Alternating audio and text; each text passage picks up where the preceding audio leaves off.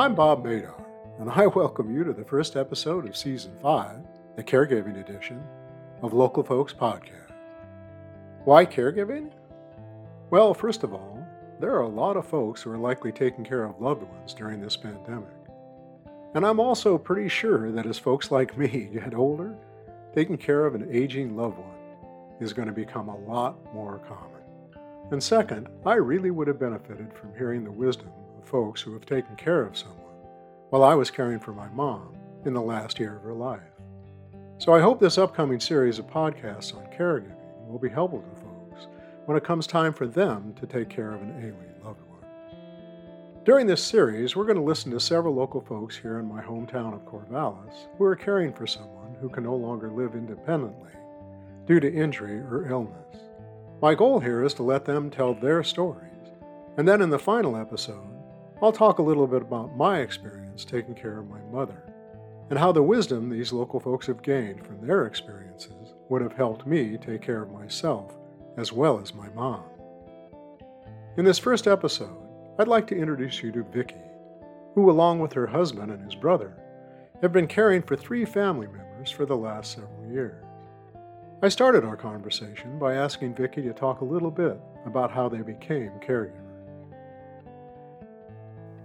Um, I'd say that probably my husband and I always knew on some level that we would be caregivers. The, I think the strangest thing for us is that it was very, very sudden. We've always known that we would be caregivers. We just didn't expect everything to happen with everybody as quickly as it did. So we have um, my mother in law, excuse me, who has dementia, and she was diagnosed um, really quickly after my father passed away. So she's still early mid stage um, dementia. My father in law has severe physical issues. Um, and the beginning, and he's in early stage dementia. So he's um, unable to walk uh, more than a few steps at a time and has uh, COPD and a number of other issues. Mm. Um, and my mother is really in great health. Um, and she's just uh, mostly it's financial for her. Uh, she needs help with the day to days. Um, she gets confused easily, uh, but she does have memory issues and um, just coping with the day to day. So that's um, that's fairly fairly simple. They all three are on our property. My mom is in the house with us. Uh, my in laws are in a uh, mobile home that's uh, right behind our house. So, um, uh, good, bad, my brother in law uh, a year ago um, lost his house. And so we were able to move him in with my in laws. So, the day to day physical care, feeding, uh, making sure they're showering, things like that. He, he, is able to do that part of it. So that's been um, a huge help uh, for the last year. I'm doing the medications and the finances for them. Um, so it's it's split kind of down the middle with that.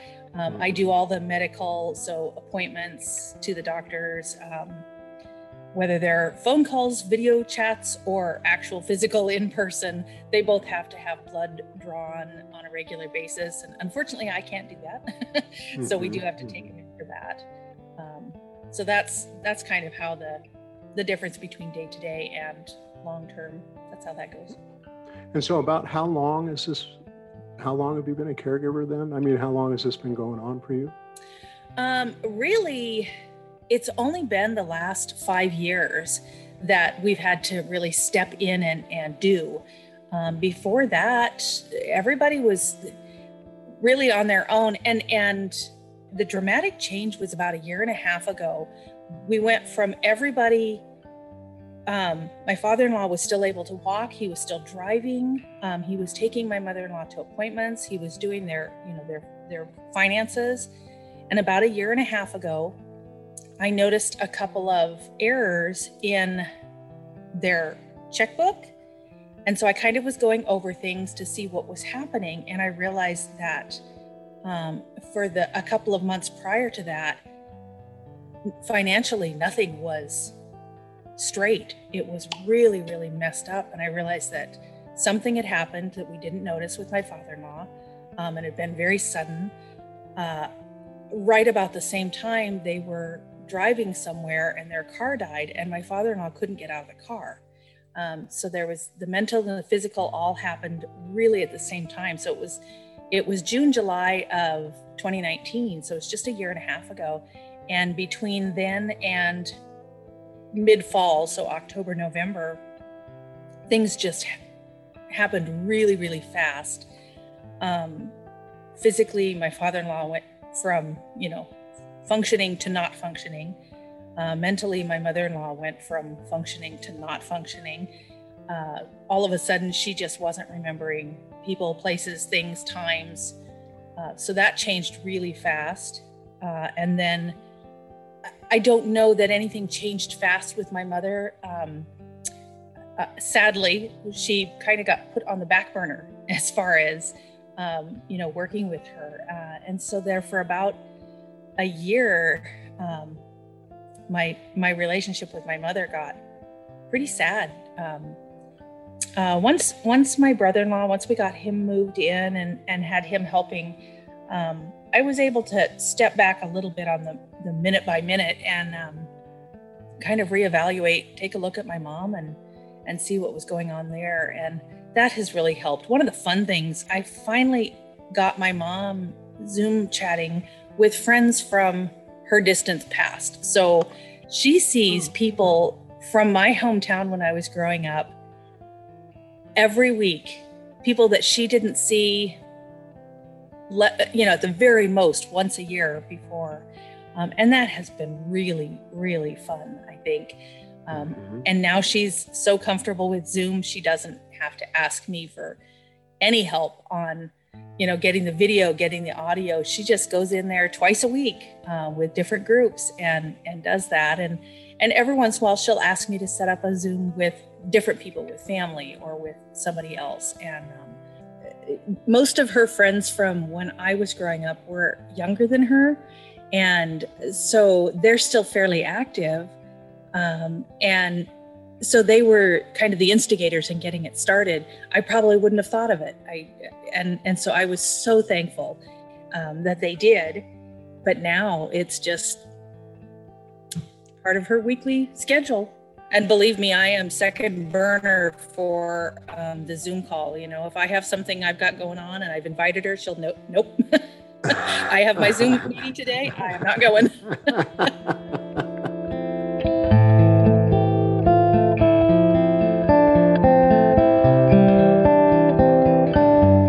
Here's Vicki talking a little bit about her daily routine and the importance of making sure to give herself time to do something that she enjoys, as well as having a quiet place to go when you need some time to yourself. So, mine is probably a little bit strange. Uh, I work from home. I'm actually the office manager for my husband's business, which is also on our property. So, we're all, there's a whole lot of us here. Mm-hmm. Um, we have uh, 10 people that live here. Um, okay. And then we have a couple of employees that come on to the property. So we're shut in, but not shut in. Um, right. So typically, my mornings, I am able to get up and get into the office and get some work done. Uh, Mid morning, um, just check in with my mom, make sure she's her eyes um, are not great. And so mornings are difficult. She can't always get them open. Um, so it, you know if she needs help with that which she usually doesn't. She's pretty good about doing her medications. Um, making sure that my, my in-laws have taken their medications. I touch base with my brother-in-law to see um, if there's any needs uh, while he's at work during the day if i'm going to need to go do anything. His two boys are there. Um, so where it gets weird is I have five different bank accounts um, and five different sets of bills. And that's I think probably the hardest part is is checking in on a you know it's not always a daily basis but a regular basis. Okay what what do i need to do for these bills today? Um, sorting through the mail. Sometimes the mail um, with that many people is six inches thick every day and um, finding the real bills finding the garbage throwing it all out is one of my daily challenges I have a hard time doing that for myself. Oh. so yeah, it's it's kind of fun, um, you know, balancing the different accounts. I'm I'm so this is weird. Uh, offshoot. I'm a very creative person. I um, I sew costumes. I do flowers for weddings. I make giant paper mm. flowers. I'm a very very mm. creative person, and I've kind of been shoved into this role of bookkeeper for the masses. It's not my strength. It does not bring me joy. and so there's a really my daily challenge is doing that with a with a with a smile with a good heart not uh, dragging my husband down when he walks in and i'm frustrated because the accounts are weird or um, whatever on, on things like that. So trying to balance getting my work done getting the finances done and and the medications done and and then having a few minutes to do something that brings me a little bit of joy. I find that if i don't take some time to do something joyful um, i'll go off the deep end on something like maybe spend way too much money on something we don't need or um, or overreacting. I also have um, my youngest son is still in high school so we're mm-hmm. you know he's in school at home and and uh, trying to keep that going and i find that my patience with him is sorely lacking sometimes mm-hmm. when i'm uh, not spending and, and it's it's not just doing something fun it's it's finding a good balance if i just decide well today i'm going to do nothing but um, play with flowers or, or sew costumes or whatever, then all of a sudden I find I'm feeling guilty because I haven't gotten the next week's meds done and, and uh, you know, somebody's going to come pick them up in five minutes. And then I'm stressed about this. And then I snapping at my son. And then the next thing I know, I'm wrapped up in little knots. And um, so making, honestly, oh my goodness, making lists, you know, I grew up with my mom making lists Mm-hmm. And sometimes the lists would be only five things long, and you would do something else, and then you would write it on the list and cross it off because that way you felt good about getting something done. That's right. And I'm finding, you know, that that sometimes has become critical again, just making a list um, and putting in the middle of that list. Uh, play your computer game for five minutes or play your computer game for 55 minutes you know pick pick an amount of time and then stick to that time because um, if i don't stick to that time you know just like my son the whole day is gone i've done nothing but stare at a screen mm-hmm. and then i'm in mm-hmm. complete panic mode on what still needs to get done um, find a space that you can go and you can be alone whether you take your dog whether you take your cat whether you take yourself whether you take a book whatever um, I have this one little space. I'm actually sitting in it right now. Um, and this is my space. Nobody else comes in here. My husband doesn't even come in here. Um, there's no walls. It's just a small space. And um, I have things around me in here that make it look incredibly messy, but um, I can look at them and they make me kind of go away from the day to day. It's um, it's a nice, positive place. Um, and during the summer, I go stick my feet in the creek. That's the other thing I do.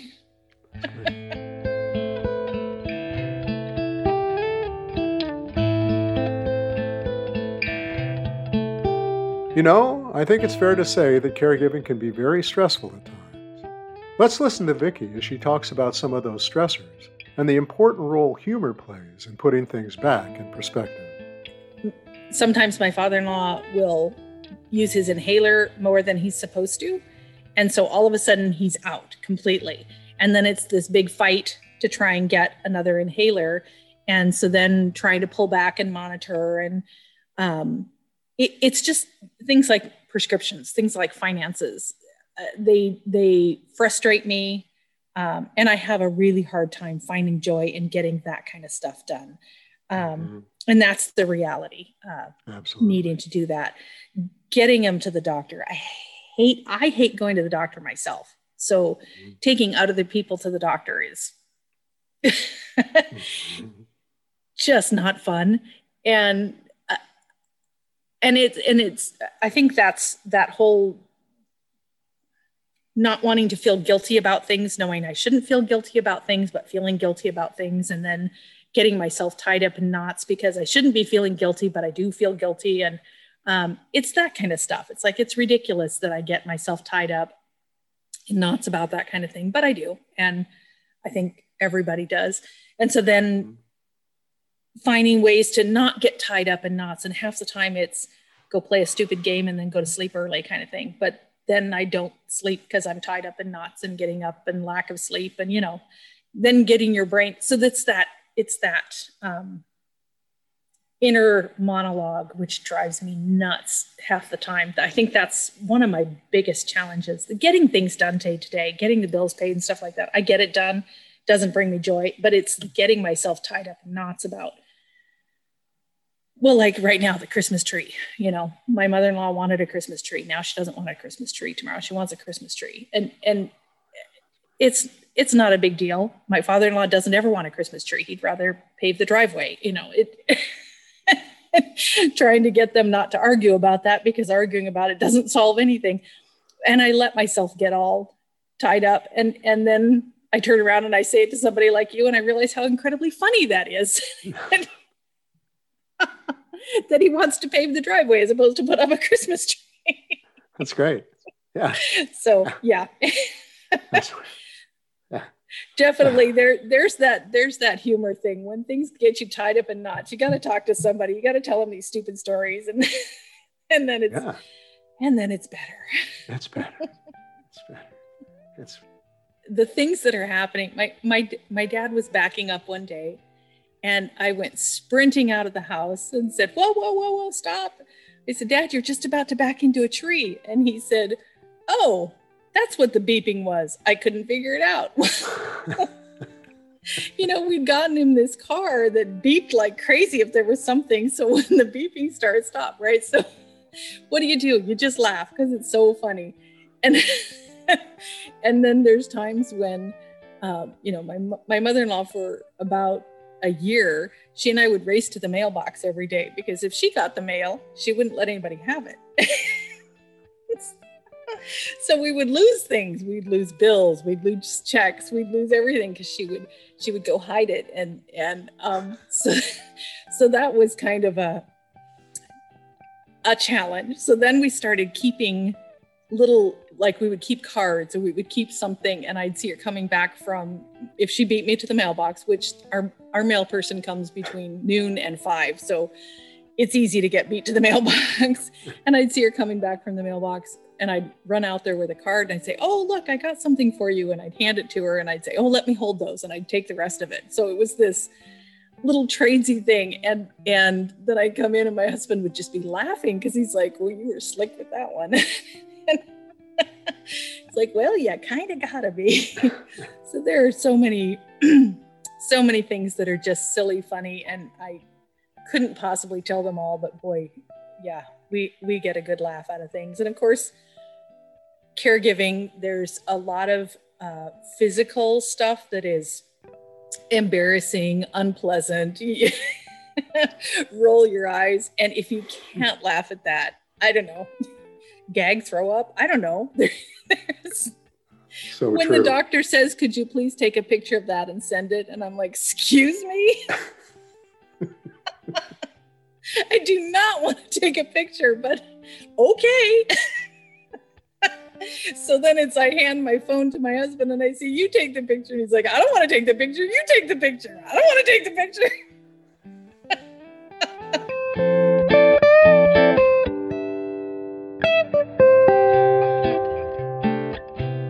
I asked Vicki what it is about being a caregiver that gives her joy. One of the probably the biggest joy is is having my family here, um, here with us, uh, and knowing that um, we did plan for a long time and we did set it up. That nobody has to go somewhere else. Nobody has to go to a care center. Nobody has to go live with a different child or in a tiny little apartment that's you know awful um, that we worked really really hard for a lot of years to make sure that that um, this secluded but beautiful, beautiful property, peaceful property. Um, everybody is here and and can be here as long as they want to be. Um, that was you know that was right from right from when we got married, my husband and I. So we've been married thir- almost 30 years. 30 years is coming summer. Congratulations. And yeah, thank you. Um, when we got married, it was actually something we talked about at the very beginning. Uh, is is being able to build a place that there's room for everybody um, long term.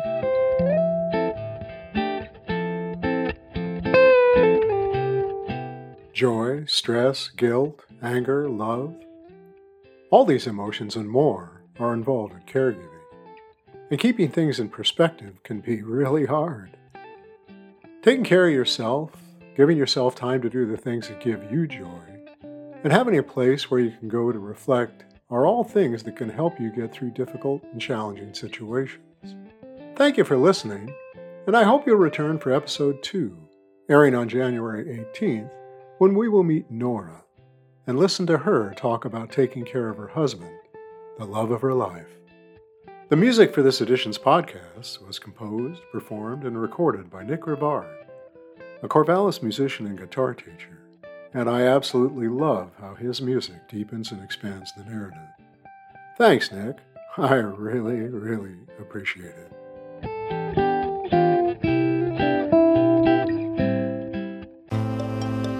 KBOO Portland